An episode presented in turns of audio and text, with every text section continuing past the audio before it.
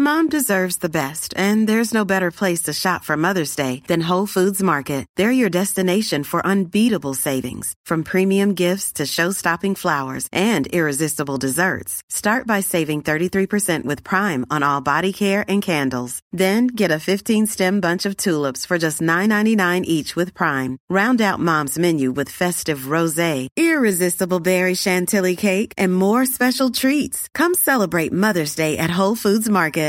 Imagine the softest sheets you've ever felt. Now imagine them getting even softer over time. That's what you'll feel with Bowl and Branch's organic cotton sheets. In a recent customer survey, 96% replied that Bowl and Branch sheets get softer with every wash. Start getting your best night's sleep in these sheets that get softer and softer for years to come. Try their sheets with a 30-night guarantee. Plus, get 15% off your first order at bowlandbranch.com. Code BUTTERY. Exclusions apply. See site for details.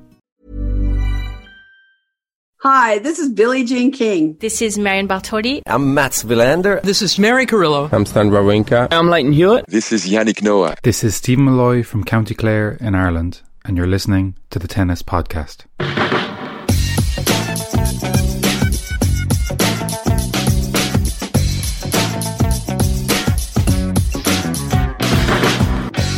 Hello to all our tennis podcast listeners, and hello in particular to Stephen Malloy, who you heard there in our intro, a classic of the genre intro. I would describe that as Stephen with it with an extra bit of Irish flavour, which is uh, the, those soothing sounds are very much appreciated on a podcast recording morning when David and I have already had a row. Um, David, I'll give you a moment to just seethe. Matt, how are you feeling? Really rather tense. You two were fine, and then literally five minutes before we started, a row broke out.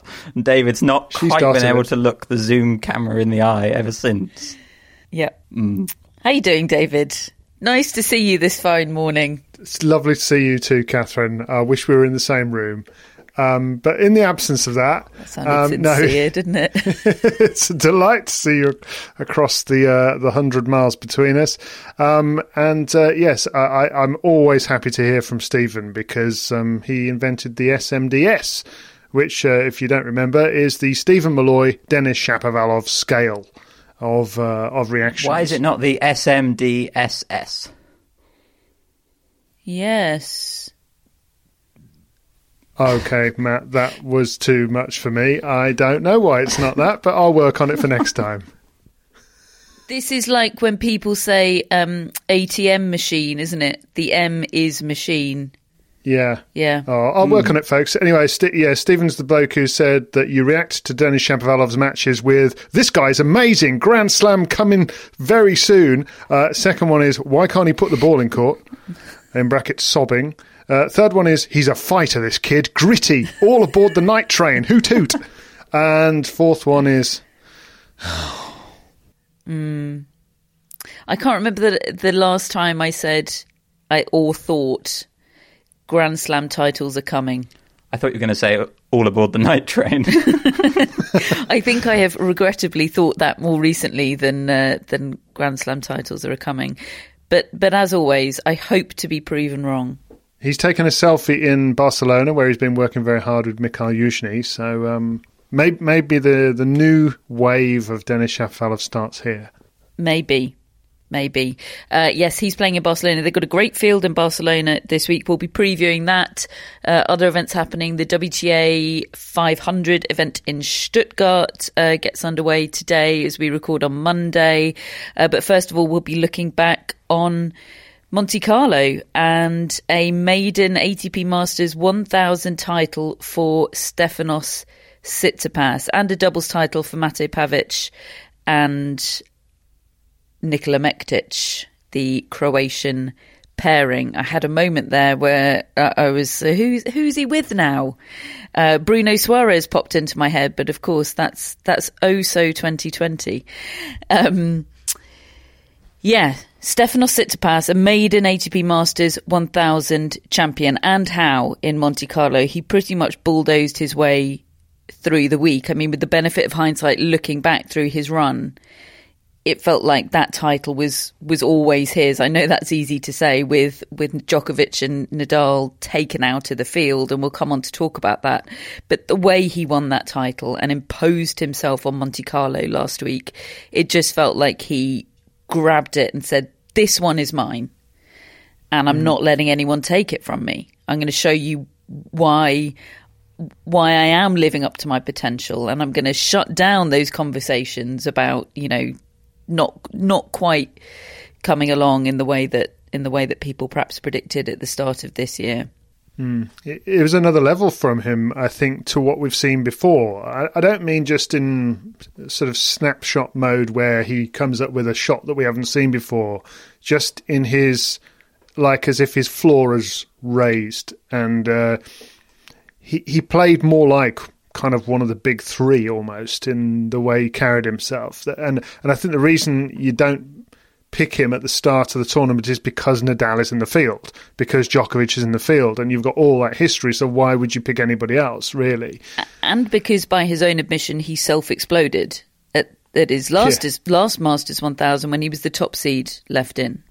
Yeah, true. Uh, and at the time, he he kept on talking about how much it would mean to him to grab one of those titles. And when he did lose in Miami, he was just gutted about it. He was it's what I love about him is how much it means, both in defeat and in victory.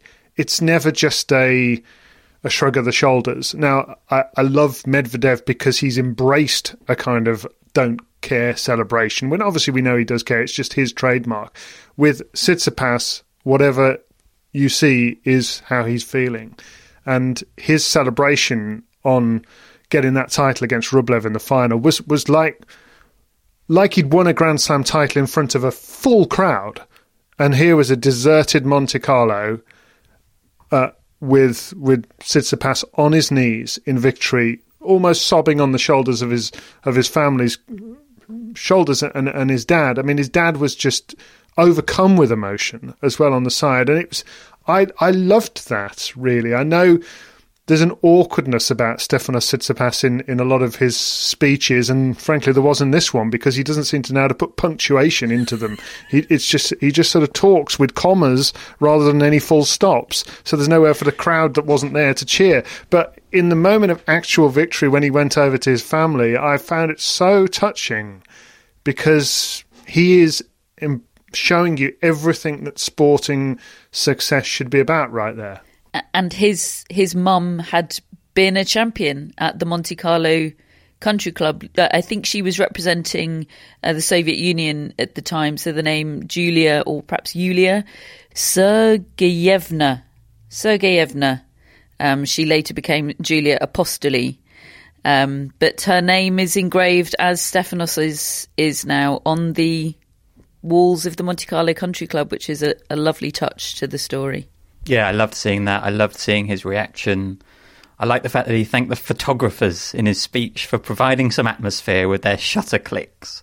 so Tsitsipas that, isn't it? That I think good. if we if we talked in the last podcast about kind of the worst of Tsitsipas, I think by the end of the tournament we really saw the best of Stefanos Tsitsipas in Monte Carlo, and I think it was exactly as you said, really significant that perhaps for the first time here, he's won a, a title that was a, a direct goal of his. I think with Tsitsipas, some of his breakthroughs in 2019 came as a little bit of a surprise. No one was picking him to get to the semis of the Australian Open when he did, beating Federer. Probably not many people were picking him to win the ATP finals at the end of that season, considering who was in the draw and yet it's felt like he probably should be a Masters 1000 champion for a while. And it, it, does feel like a monkey off the back and something he's worked towards and achieved. And I think it was that satisfaction that we really saw come out of him at the end of the match against Rublev. And yeah, I mean, his tennis on clay is is really, really impressive. The extra time he gets on the ball just, just helps him so much. He can hit such aggressive shots with such margin for error. He he really does look the business on clay, um, and he's got this incredible consistency this season. He's number one in the race now. He's reached the quarterfinals of every single event he's played this year at least, and now and now he's got this first Masters 1000 title. He's he's in a very very good place with his tennis, I think. I had forgotten a little bit just how good he is on clay. I think David, you said in the last podcast, it just makes sense to me. You see him on No, clay. that was Matt. That was Matt actually, Oh. and, and and and and he was. Sorry. it, it, but it was the, the then I went and watched him uh, the next match and and could see what you meant really by it. the sort of. I've always been taken by the cover that's on his hmm. shots. When he hits hard, there's that little extra bit of natural topspin and loop on his ground strokes, which m- makes them safe. I- I've always thought so, I, and at times you can watch him and think, well, how does he lose matches? And I know that Dan Evans kind of thinks that about him. That I mean, he lost to him what six two six one, and he's the one he just can't get cl- anywhere close to. He's lost three in straight sets against him, and he said when he played him on hardcourt in Dubai, it's as though he's never played anything like that before. Um, but the movements there, this this power off both sides. There's an intent in every shot. I mean, there's a, he doesn't just rally for the sake of rallying. He is looking to to open the court up with every stroke and hurt you. Um, but I, I I kind of agree with you though that it feels almost like maybe Clay might even be his best service because of the the time he's got to line his shots up and and paint pictures on the court. He thinks it is, doesn't he? He said that in his, his speech yesterday. He certainly said it's my favourite surface, which I imagine for him also means best surface because he's so goal orientated, isn't he? Hmm. Um, yeah, it's it's that time, isn't it? It's the time he can do what he wants with the return position. He he doesn't. It doesn't look to me like he's sort of. Oh, he does. It all looks so natural. He's not overthinking anything. He can just trust his trust his skills and his game, which he we've known for a long time now is there. The the skills are there. Yeah, he's not in his own head in, in the way that he is when he's returning on a on a hard court or, or a grass court. Uh, and yet it, Clay sort of draws out his his creative instincts on the court, and he takes such big steps. He can cover cover the baseline so so easily with his movement. Um, yeah, I was I was thinking this week a match I would love to see at Roland Garros is a full flight Dominic Thiem, which at the moment feels a little bit far off against a full flight Tsitsipas, because I've, I've I've always thought of Thiem as the real heir apparent on clay, and the next one to win Roland Garros a handful of times, perhaps after Nadal. But Tsitsipas is is showing a quality on that surface that is probably close to what to what Thiem has delivered. So I'd love to see those two go up against each other. Hmm. Just a little bit worried about Dominic Thiem because he was supposed to play in Belgrade this week and has withdrawn. So that's a lot of clay court tennis that he's not playing. And we know how much he loves to play clay court tennis. You know, if there was a way he could be there, he would. Um, so what about the the matches for Tsitsipas this week? Beat Rublev in the final very handily. Uh, 6-3, 6-3. For me, there was never really a moment where that felt in doubt. I don't feel like Rublev played badly. I just felt like Tsitsipas was far superior, had far more options. He did make Rublev look one-dimensional, which for me the best players can still do. Now, obviously, still a sensational week for Rublev. That was his first ATP Masters 1000 final, and he beat Rafael Nadal on clay en route there. That is a good week. But what? How are you feeling, David, about Andre Rublev now compared to a week ago? Are you feeling like he's shown you something new and different, or do you? I know it, it feels harsh, doesn't it, to be talking about the negatives with Rublev, but has he shown his limitations once again? I suppose is the question. I, I would say he has shown me more, really, overall, because he's got to the final. He's beaten Nadal. And I think that that mentally is a, is an enormous achievement for him because he reveres these guys so much. I think of all the all the players coming up, he's the one who strikes me probably had them on his bedroom wall, and he looks like he probably still does. Well, You know, we've uh, seen we've seen photos of him in the Nadal sleeveless mm. shirt, haven't we? Yeah. And, and and I think that that takes some getting over. But I think in that match against Nadal, the other day. What he did, I remember talking about about it with you in relation to his matches against Murray. He's just like, come on then, come on then, I'll take you on, you and me, toe to toe from the baseline. Let's see who wins. And in those exchanges, he backs himself against pretty much anybody. And he, he showed on that day, okay, look, this was a well short of his best Nadal. Obviously it was. But toe to toe, Rublev can take on most players, just if it's about power and battering the ball. Uh, ping pong style. He he's so good at it. His arm is so quick and he picks it up so quickly.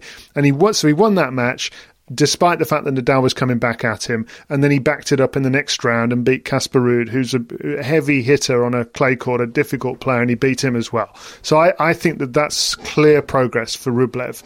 Same time, in the final against, it feels a bit like Tsitsipas has got his measure now on the big stages. That's the French Open and on this uh, this on this big final. That when it's really mattered, if Tsitsipas's game is at its peak, it's got too much, too many options for for Rublev. It can it can stop him being in that groove from the baseline. It can move him out of that ping pong type battle. Um, and and he he just looks bigger and stronger and and a better athlete, which is and he is all of those things than Rublev, and Rublev doesn't really have an answer to that. I think that's the issue. But I, for me, that problem is not Tsitsipas specific. That problem is, I mean, Tsitsipas was an extreme example of it yesterday because you're right, he did have his measure in every way. But that, I think, the best and most diverse players that everything you've just said will apply to. You know, just not many of them though. No, but you'd think that over the next few years there will be more. And we've talked about this even younger crop coming through and how much variety they seem to have, how many options they seem to have at their disposal. We were talking about it with Alcaraz a week ago, weren't we? And his willingness to come forward. If, if those players, you know, d- develop the way they could, then I, I yeah. do think he he is going to confront a ceiling. I have I love watching him play at his best. If he if if you're not on your game, it was it was the absolute nightmare opponent for Nadal that day because Nadal was pretty awful. Really, his competitive instincts to to hang in the match and take it into a decider were were glorious as they always are with Nadal. But he was pretty awful. I mean, his he, his serve was as bad as I've ever seen it. Really. Um, and Rublev's an absolute nightmare because he's just going to be there. He's just going to be there and be coming at you re- regardless of what's going on down the other end of the court. And that's exactly what he did. Um, but he he does have a ceiling. He, he, he look, he's never going to be he's never going to be a serve and volleyer. He's never going to be as comfortable an all court player as someone like Tsitsipas. I do feel like he could improve his defense. Perhaps it feels like if he's not on that relentless attack, he's he's in trouble. I don't know. What do you think, Matt? Yeah, I mean, I, I, had the same question. Do I feel more positive about Rublev at the end of this week or pretty much the same? And I, I think I come down on the same side as David that ultimately I think he's shown us a little bit extra this week. I, I thought when Nadal leveled that match that Nadal would probably win. I think Nadal was really poor at the start of the match, but in in that middle portion and the start of this third set, I thought he was playing okay. He was playing well enough to beat the vast majority of players in the draw, and I would have thought well enough to beat the Rublev that I have in in my mind. So I thought it was really impressive. As David said, that mental hurdle to overcome to beat Nadal and just the tennis he displayed. Um, I do think he's got a big Tsitsipas problem, especially on clay. And I do think that is a problem, as you said, Catherine, which does transfer to when he plays a lot of those top players on the biggest stages. But overall, I do feel more positive about Rublev this week. It, it, it did feel, feel like he, he made a bit of a step. Maybe not quite a big, giant step, but a little one. And I think for a guy who has been doing a lot of the same things all the time, just to see something a little bit different from him was was noteworthy. I think. I spent a lot of that final just reminding myself that Rublev is older than Tsitsipas. Is he? He's a I year. He's a Yeah. year older. Well, when they said that that Tsitsipas was 22, I did have to do Yeah. a, a double take at that. That what? Yeah, I felt like Rublev sh- at the handshake. He should have said, "What are you eating, mate? Can I, can I get in on that? Can we get on the same meal plan?" I, I'd like to see uh, another Tsitsipas Djokovic at the French Open, but a springtime version. I would love to see that. Well, we, whatever you see, it'll be a springtime version. Yeah, That's the good news. I want them to meet. I really think it could be a I, I mean, I want cracker. I want Tsitsipas to meet a lot of people at the French Open. I feel like he's going to make good matches. Yes. Mm. Where do we stand on Nadal this week? Because I thought people were really getting quite worried about Nadal, the way he was playing. I mean, he said his serve was a disaster and his backhand was really bad, and that was all true. I mean, to me, he wasn't playing worse than he was at the start of the clay court season in 2019. Overall, okay, the start of the match certainly was, but he, he did find something in that second set. And maybe now I need to think there's a difference between Nadal on clay and Nadal at Roland Garros. Mm. I think so. Yep, I think so too. I sort of have that image of Nadal at Roland Garros is just what Nadal is like all the time on clay, and he's basically an unstoppable force. But it, actually, the last two years, he's worked his way up to his peak level on clay throughout the clay court season, and sort of built strength and built dominance. And, that maybe is more with aging, now. doesn't it? I think it does. You're going to have more bad matches, Mm. but his best matches, he's still by far the best. And I do think a lot of that bad performance. Okay, the serve wasn't the only thing that was wrong. He did look a step slow to me. He looked slow back at the mark. He looked like he was struggling with something. But when your serve is off, it does affect the rest of your game. It it is it is quite literally the foundation of your game, isn't it? So it sort of sends everything else out of kilter. And his serve was was pretty woeful. I mean, for the first set, the serve was, as Nadal put it, a, a disaster. And that is something that causes me kind of least concern. Like, I know Nadal can serve really well.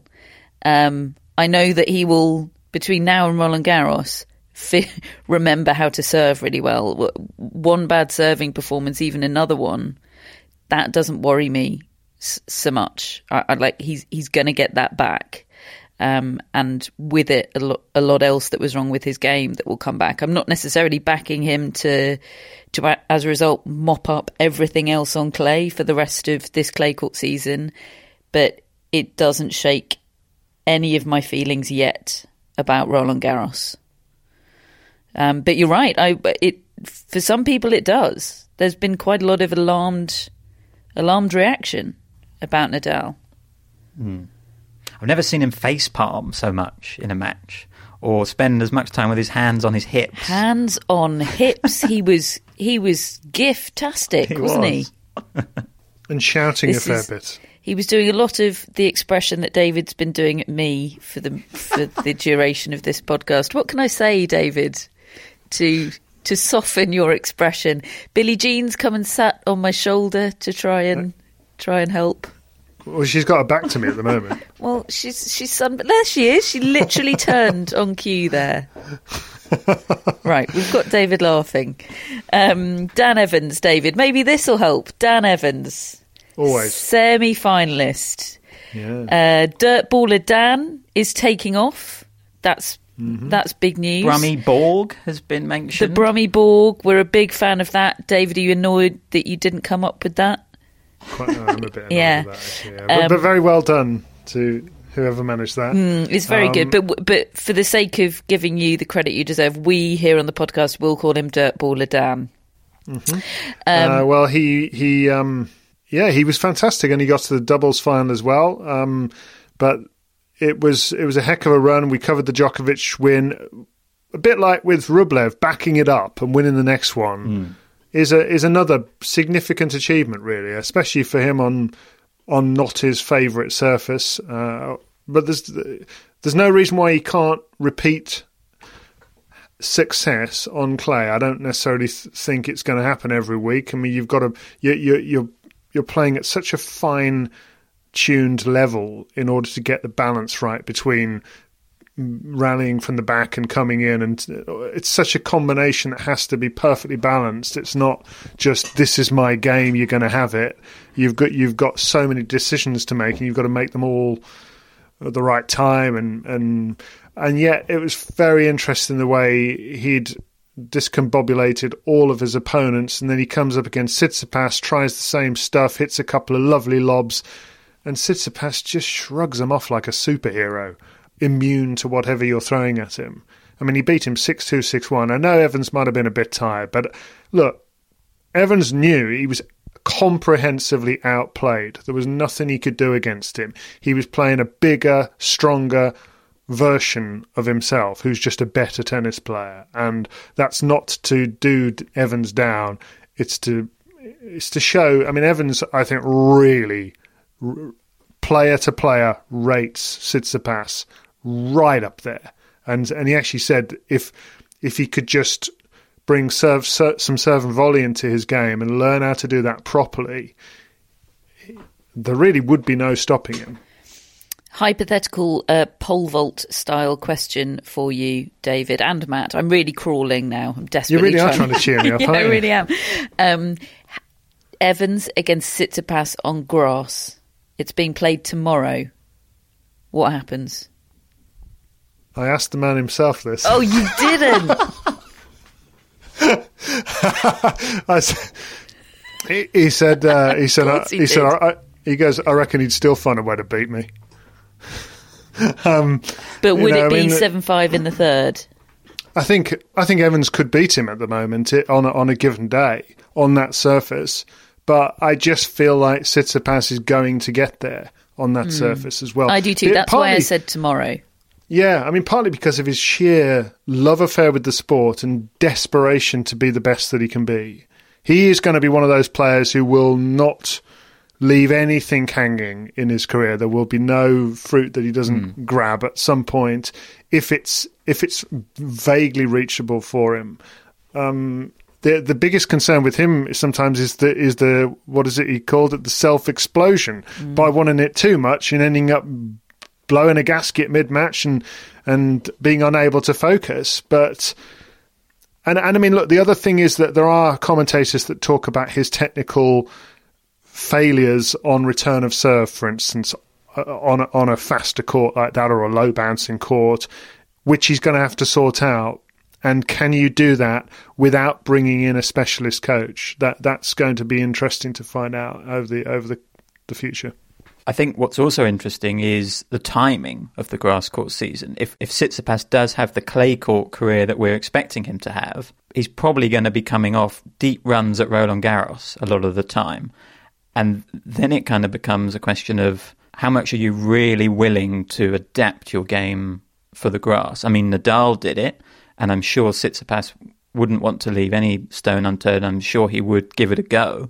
But I, I could see that potentially being difficult for him if he's had a very strenuous clay court season and then only a couple of events on the grass. That's that's not a lot of time to really learn to make some quite big adjustments. I think, especially on return, as you said.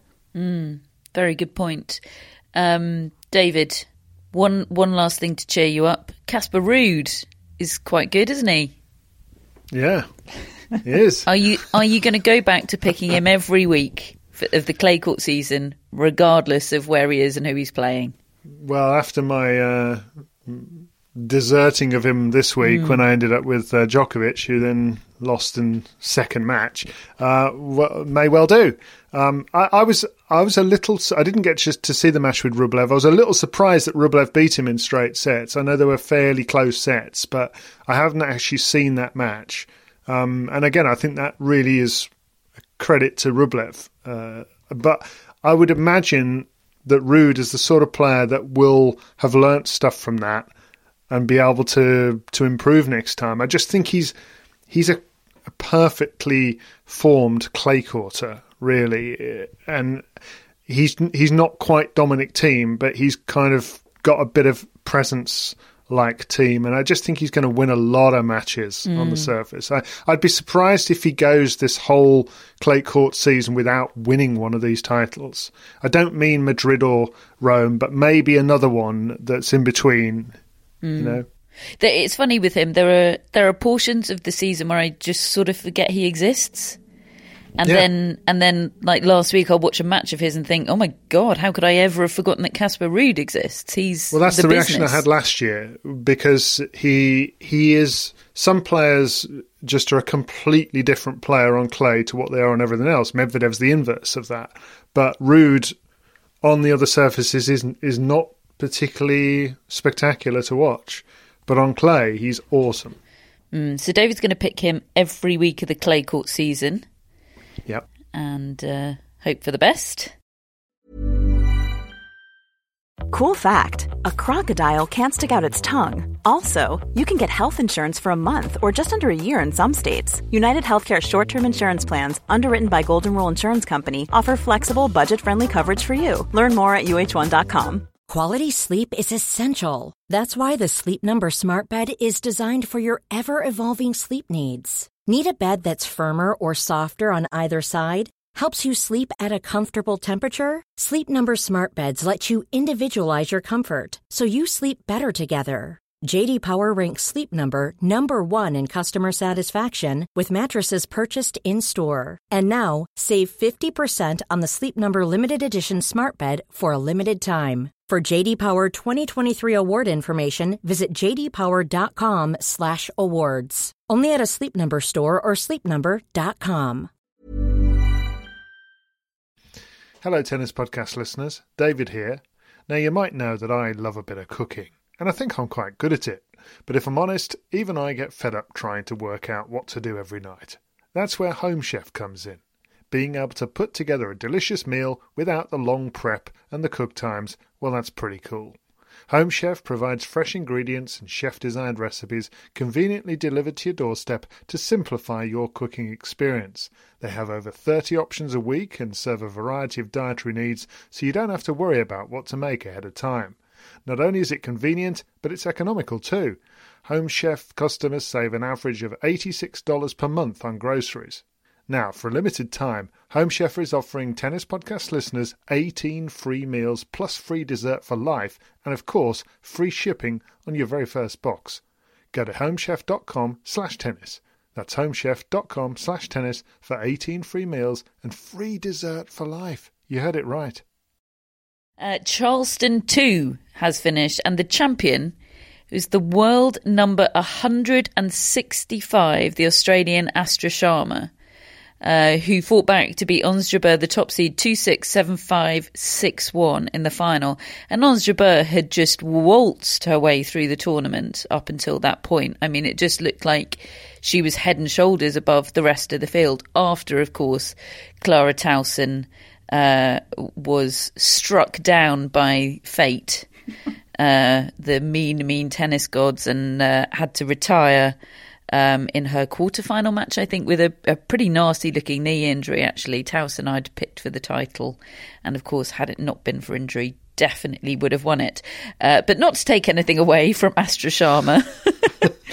um, the sixth WTA player this season to win a maiden title. She's lovely story. She this is her second WTA final. Uh, she'd lost out to Amanda Anisimova in Bogota in 2019. Uh, in her previous final, she said that nerves got the better of her that day.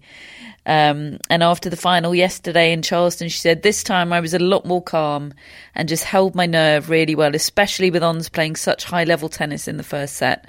I thought I did well to just reset in the second and keep making her come up with the same shots. So that was her best ever win by ranking over Ons Jabeur. And what a time, what a time to do it. What an amazing story, David. I think you watched quite a lot of Charleston too. Yeah, I watched uh, quite a bit of the final and we heard the press conferences, and I found Astra Sharma just an interesting story because she's ranked 165 in the world, and here she is in the final, and this is kind of could be could be the the, the life changing moment in her career, really, because we we can often put aside, I think, in our conversations the importance of ranking. And when you go down into the mid 100s, that's all you ever hear tennis players talk about is what's my ranking this week? Am I high enough to get into X, Y, and Z tournament coming up?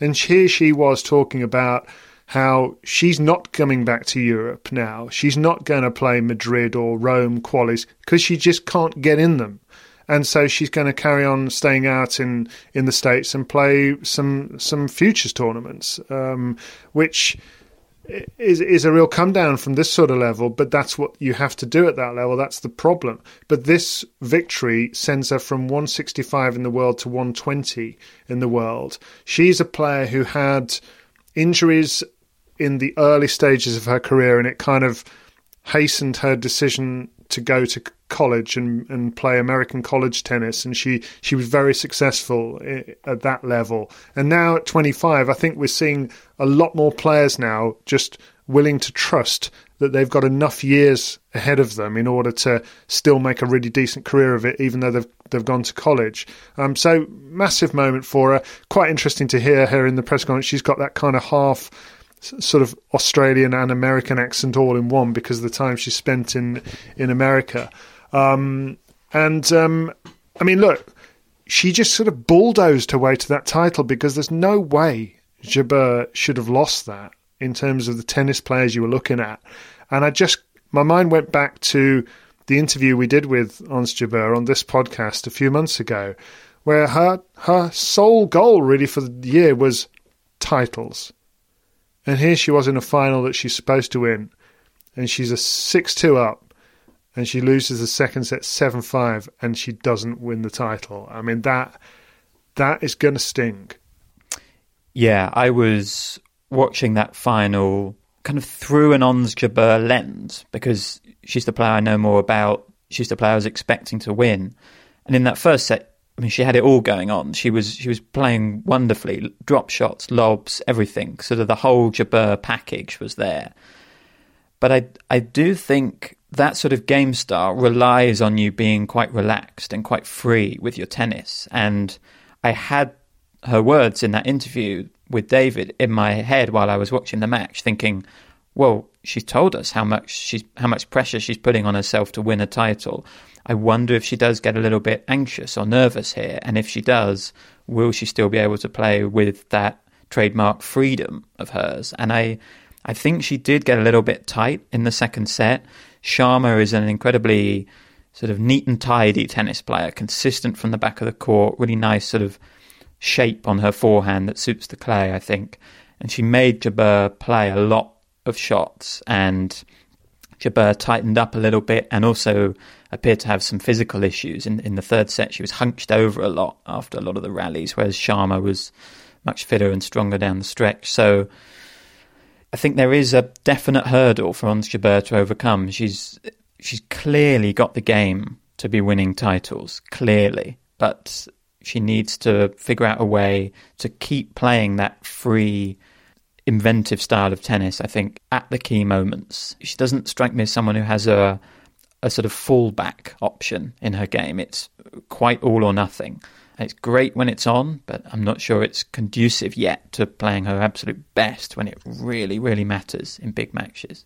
Mm. 19 uh, year old Americans Hailey Baptiste and Caty McNally won the doubles title in Charleston 2. Uh, they beat the Australians Storm Sanders and Ellen Perez 10 6 in the match time break. Storm Sanders and Astra Sharma, these are good names. I mean, yeah, Ellen, I mean, Perez is, is, is, is a good name as well, but Storm Sanders, Astra Sharma, they're, they're producing good names in Australia all the shout outs have gone, haven't they, really, for the year pretty much. But I'm kind of hoping we can figure out an extra show just to maybe give a couple of honorary shout outs and use those names. Yeah.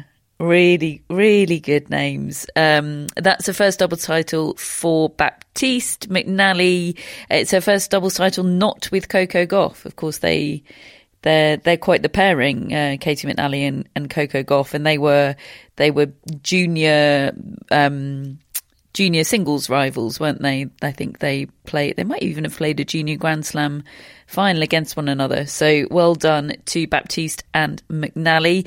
We also had the ties taking place in the Billie Jean King Cup qualifiers over the weekend. Qualifiers to get into the playoffs the playoffs for a place in the Billie Jean King Cup finals, which obviously was supposed to be taking place last week in Budapest. They've been postponed until a date TBC uh, later in the year. But this is the first incarnation of the Billie Jean King Cup under the name Billie Jean King Cup. It might not be the finals and the big fanfare in Budapest we were supposed to be seeing, but it is our first glimpse of the new incarnation of this of this tournament and uh, yeah there was lots going on um, i loved i saw sort of clips here and there of various different ties and just the hunger and the raw emotion or it all just gets me i only need to see a sort of 15 second clip of of that on instagram which the um, the tournament account was doing a great job of putting out there and it just oh it really, really gets me. So, what did we see over the weekend of qualifiers, Matt? Yeah, so these are teams who will be trying to win a place in the 2022 Billie Jean King Cup finals. The field is set for this year's tournament whenever that happens. Eight teams who won this weekend will be trying to qualify for next year's finals. Um, Great Britain beat Mexico at the National Tennis Centre with Katie Boulter winning winning both of her singles matches and Heather Watson winning one. Canada beat Serbia. Uh, Leylah Fernandez was was the star for Canada. She she won both of her matches against Olga Danilovic and Nina Stojanovic. And Rebecca Marino, who was a comeback story at the Australian Open this year, she also won her first Billie Jean King Cup rubber since 2011 to help Canada through. There was a very exciting tie between Kazakhstan and Argentina. Kazakhstan had Elena Rybakina playing for them for the first time, and Yulia Putintseva doing Yulia Putintseva things. She came back from a set and a break down to beat Podoroska, and then in her second match, she was cramping and had to retire.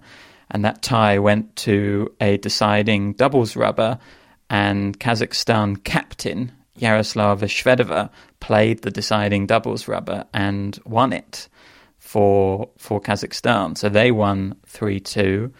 Um, that's great. That's really such a. I just love those stories. Uh, Italy beat Romania three one. Uh, Ukraine had, had a very strong team. They had Svitolina and Kostyuk, and they beat Japan quite easily. Latvia were full strength. They had Sevastova and Ostapenko, and they beat India 3 1. Poland beat Brazil 3 2, and the Netherlands beat China in a deciding doubles rubber. Uh, Kiki Bertens won her first match since last year's French Open, but then actually had an Achilles injury that ruled her out of the second rubber. But Arantxa Rus and Demi Schuurs partnered to win the deciding doubles. So as always, lots of interesting stories. And yeah, like you, I just love seeing the colours and just tennis felt so alive during those ties, even with limited crowds or without crowds.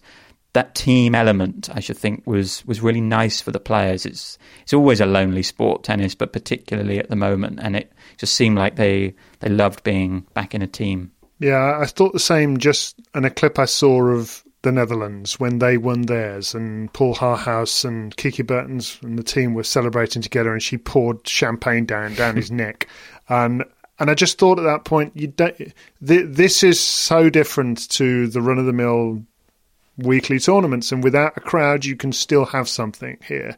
Um, and yeah, we've really missed these team competitions more than any of the others, really, because the, there was no nothing last year. Um, the ATP Cup really wasn't the same this year as it was a year ago. Um, now the Billie Jean King Cup has been put back to the end of the year, and you know, it does feel quite a miss, mm. really. Um, and yeah, just another of the things that tennis could do with having back. Mm, yeah, absolutely. Well said. And uh, congratulations to all those teams that made it through to the playoffs.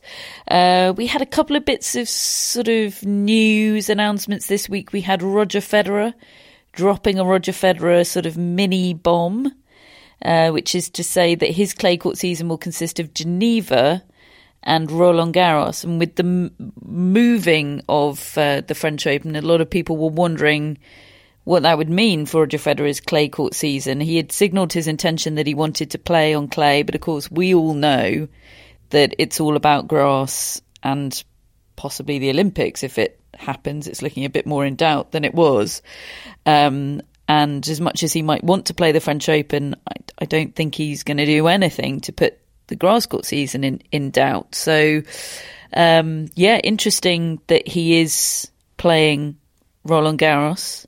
Interesting that he's not playing Madrid or Rome. Interesting that he didn't even mention not playing Madrid or Rome in his announcement, which was just, you know, it was a tweet. It wasn't a, a lengthy statement. Um, what do we think? What do we think about Roger Federer's mini bomb, David? Yeah, I mean, I, am not surprised that he's playing Geneva ahead of Roland Garros now that Roland Garros has moved back uh, a week. You, you they, they, don't have to be played back to back. It just sort of fits, I think, as a run in. The the more interesting one to me is the fact that Halle comes straight off the back of Roland Garros. So if he was to have a run in Paris, how how much is that going to encroach on on on Halle? I mean, I think the truth is he probably just expects he won't have much of a run, uh, but he just wants to go and a experience it and enjoy it because I still think this could be his last year. Um, so you don't want to you don't want to have your last year and not play Roland Garros. And secondly, let's just get some timing and go and have a thrash. You know, thrash mm. the thing around and see see if we can roll through some matches. I think it signals that in his mind he thinks it could well be his last year. Mm. Mm. Yeah, I think that would make a lot of sense for why he's chosen to play Roland Garros. And Geneva. And Geneva, exactly. In a Swiss yeah. tournament. Mm. I mean, I remember in 2019 when he made his return to the clay, he spoke a lot about how much he felt playing on clay actually helped his grass court tennis. Yes, that's true. That's when he invited Dan Evans to the mountains, wasn't it? Mm. To practice on clay. And he said it just really helped his timing and feel on the ball hitting a lot of ground strokes ended up helping him ahead of the grass, whereas the season before he'd skipped the clay entirely and had a slightly underwhelming grass court season in 2018. So I think the decision to come back on clay is also with a view to the grass court season, if that makes sense. But mm, I, that's a very good point. But I did think perhaps maybe he might try and get some clay court reps in pre Roland Garros and then come in hard with Halle uh, on the grass, but he knows best. Someone has typed in Kyle Edmund knee surgery to our agenda while we've been recording. I think. Well, it just suddenly came to me that it was it was another bit of news this week. Sad I, news. I know nothing about this. This passed me by, but I I'm gathering, Matt, that Kyle Edmund might be having knee surgery. Yes, uh, he's he's had a knee problem for quite a while now, and I think he's been holding off on surgery it sounds like he's decided that it's necessary. And I believe there's no sort of time frame on his return. It was just quite a while. I think I saw Russell Fuller saying that we'd probably be unlikely to see him at Wimbledon. Uh, so we're probably talking US hardcourt season, maybe when we'll see Kyle Edmund again. And I mean, he's another one who who I go long stretches forgetting about, and that, that mm. that's a really that's a really sad and perhaps nasty thing to say, but it's the reality. He's just he's just not a relevant force, not even just at the top of the game in tennis at the moment. He doesn't play much, and when he does play, hasn't been having much impact. And I think the knee injury is is probably a big big factor in that. So fingers crossed he can get it sorted once and for all and and kick on. But obviously, knee surgery comes with a lot of lot of unknowns and uncertainties. Mm, it's a long time for a young player to just be completely out of the conversation. Um, so we wish Kyle Edmund well. The WTA have announced or released their extended calendar for 2021, which takes us through uh, the summer, basically through to the US Open.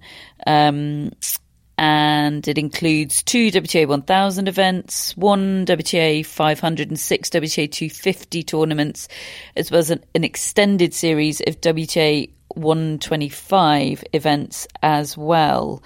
Um, what have we got? I'd say, I mean, for me, the biggest headline was the fact that uh, Washington, which was previously a combined ATP WTA um, 500 level event, uh, Washington has lost its a WTA sanction, and that is moving to Gdynia, Poland. How do we feel about that pronunciation? David, you're married to a Croatian, and as far as I'm concerned, that is the closest we're going to get to an authority here. Yes, uh, yes. So the husband of a Croatian talking about a Polish pronunciation Yes. is that is what we're going to go with. Do I have your Yeah, stamp of approval? Sounded all right to me, Okay, Catherine. But if you. anybody wants to get in touch and let us know, do feel free. Uh, yeah, it's it's it provoked a, little bit of chatter on Twitter. I saw Tracy Austin talking about the fact that just the sheer number of events that were based in America have left in the last few years and you know gone elsewhere and, and the the game has thrived in other parts of the world and that's great but it is also a bit of a concern really I think that so many events in America are not are not around now. I did see a good tweet from Ben Rothenberg stating that there's this weird quirk now that events that Jessica Pegula has reached the final of hmm. have not been put back on the calendar ever again. So she reached her first WTA final in Quebec in 2018. That event was discontinued. She won Washington in 2019. It was a was it a men's only ev- no, it didn't happen last year at all, did it? didn't happen. And now it's a men's Yeah. only event. And she also reached the final of Auckland in 2020, and that didn't happen in 2021. Hard not to take Great that stuff. personally for, for Jessica Pegula. Bit of a WTA breaking news, by the way, Oh. uh, is that they've just announced that they're releasing a new live scoring app. Uh, the WTA are, um, but the final paragraph i i amuses me. Uh, in a continued effort to enhance the coverage and alignment of professional tennis for fans and the media, the WTA and ATP are excited to be working on an enhanced joint live scoring app due for release in early 2022. So we're finally going to go back to where we were a couple of years ago. Did then, it, did anybody want the, it to be enhanced? Well, I I felt I felt they- like it was appropriately enhanced. indeed, and and they were joints before, Yeah. weren't they? So that was working. It's going to be So maybe- enhanced though, David. It's going to be joint and enhanced. yeah. Yeah. Great. Well, that's something to look forward to in the distant, distant future. um, in the closer future, events happening this week. Uh, on the ATP side, we've got Barcelona that's got a very strong field. Nadal playing there.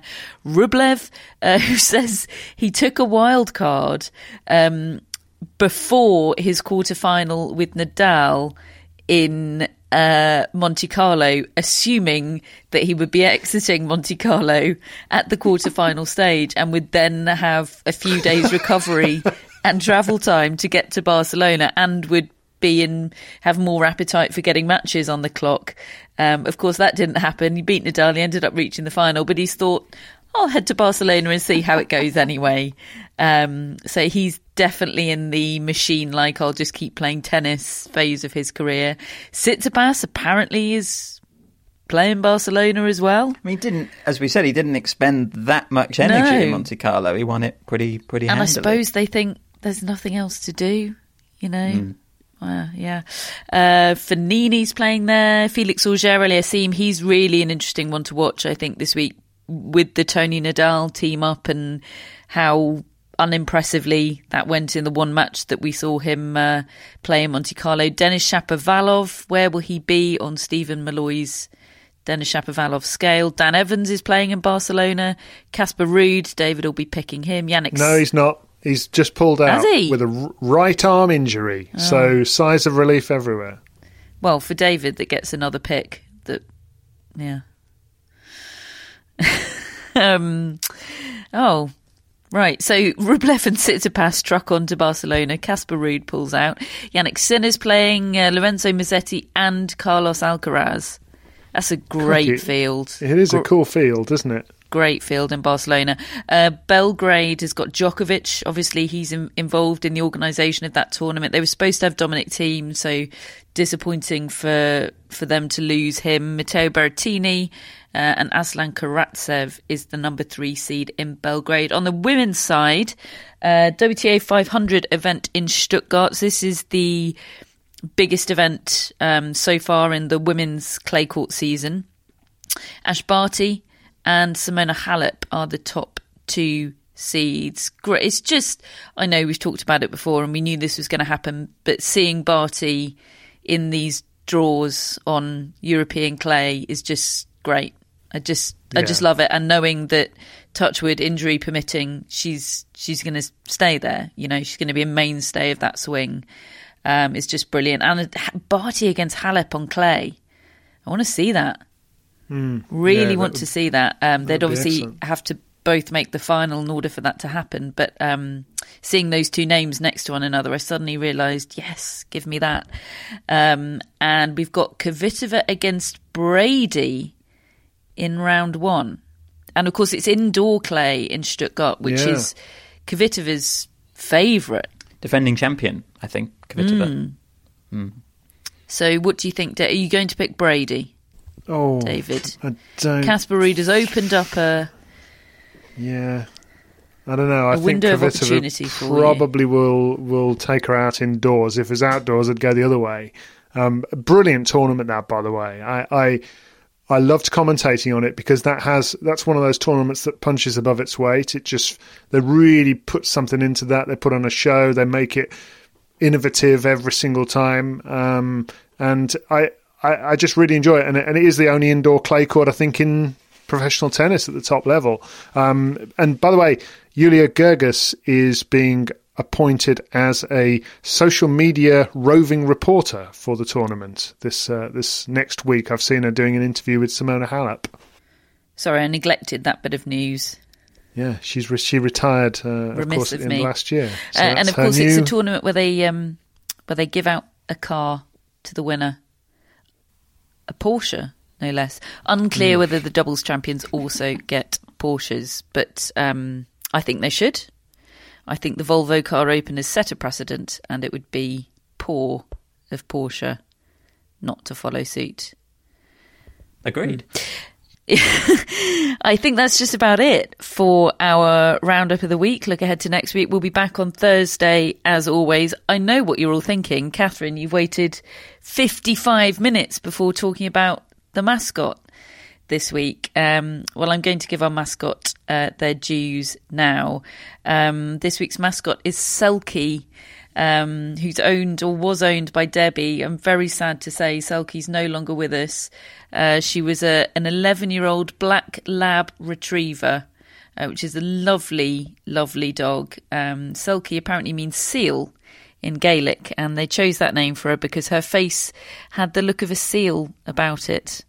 Um, which is just lovely. So, um, Debbie, I'm so sorry you've no longer got Selkie with you. I hope we can uh, do her justice by honouring her on the podcast this week. So thank you, Debbie uh, and Selkie. May you rest in peace in the great flower bed in the sky, chasing chasing tennis balls. Uh, we have mascots. Mine is Zeus. We're really going to go for it this week, Zeus. It's been a shoddy start to the year. David keeps giving me pointed mentions of the graph, um, which Well, in the absence of in the any we don't mentions, we don't somebody's talk about the graph. Uh, but Zeus, Yeah. we're really we're really gonna give it a go this week. Uh, Need to. David, who are you going to Uh, be giving it a go on behalf Well, of? R- Rogue and I are going to confer and come up with a prediction for the week in the absence of Casper Ruud Yep. and in the inevitable loss of Jennifer Brady. So we'll we'll we'll figure it out. St- stay tuned. Matt, Scousel Mousel and I will be picking a winner from Stuttgart this week. I'll probably be going Stuttgart as well, Zeus, as if you're on the edge of your seat. Uh, Billie Jean King is uh, the sponsor of Billie Jean. uh, who's had a lovely walk this morning. She's refusing to eat anything that resembles dog food and will basically only eat chicken. So that's the development in Billie Jean world. She's uh, taking me for a total mug. Uh, Chris Albert Lee is our executive producer and he's a top bloke. Hello, Chris. And Matt, we have shout outs. Who are they for? Susan Quinn. Another Hi, Dr. Susan. Quinn medicine woman reference. Hello, Susan. See everything I said in previous episode about Dr. Quinn medicine woman. What a great We show ever had that a was. tennis player called Susan. I can't think of a tennis player with the first name Susan. Suzanne. Sue Sue Barker was she a Susan? Don't know. Oh, We'll have to look into that. Carry TBC. Uh, Philip Harris. on. Right, Phil. Hello, Philip. Uh, Philip Kohlschreiber is a tennis player. Hope he's not related to my ex-boyfriend with the surname Harris. There are lots of Harrises. It's unlikely. Yep. Next. Cheers, Phil. Thanks a lot for your support. And finally, Trisha Fitzgerald. Oh wow! F- I bet I bet Trisha is a uh, used to be a junior tennis player in Australia with a name like that. Imagine having the same surname as F. Scott Fitz- Fitzgerald, the incredible. So I was thinking, author. I was thinking of John Fitzgerald's daughter. Oh yes, I see what you've done there. Thank you to all of you for your support of the tennis podcast. We'll be back on Thursday. Tell your mates, leave an Apple Podcasts review. Uh, follow us on Twitter and Instagram. It's mostly dog material, but who who who doesn't want that? Uh, and we'll be back on Thursday. We'll speak to you then.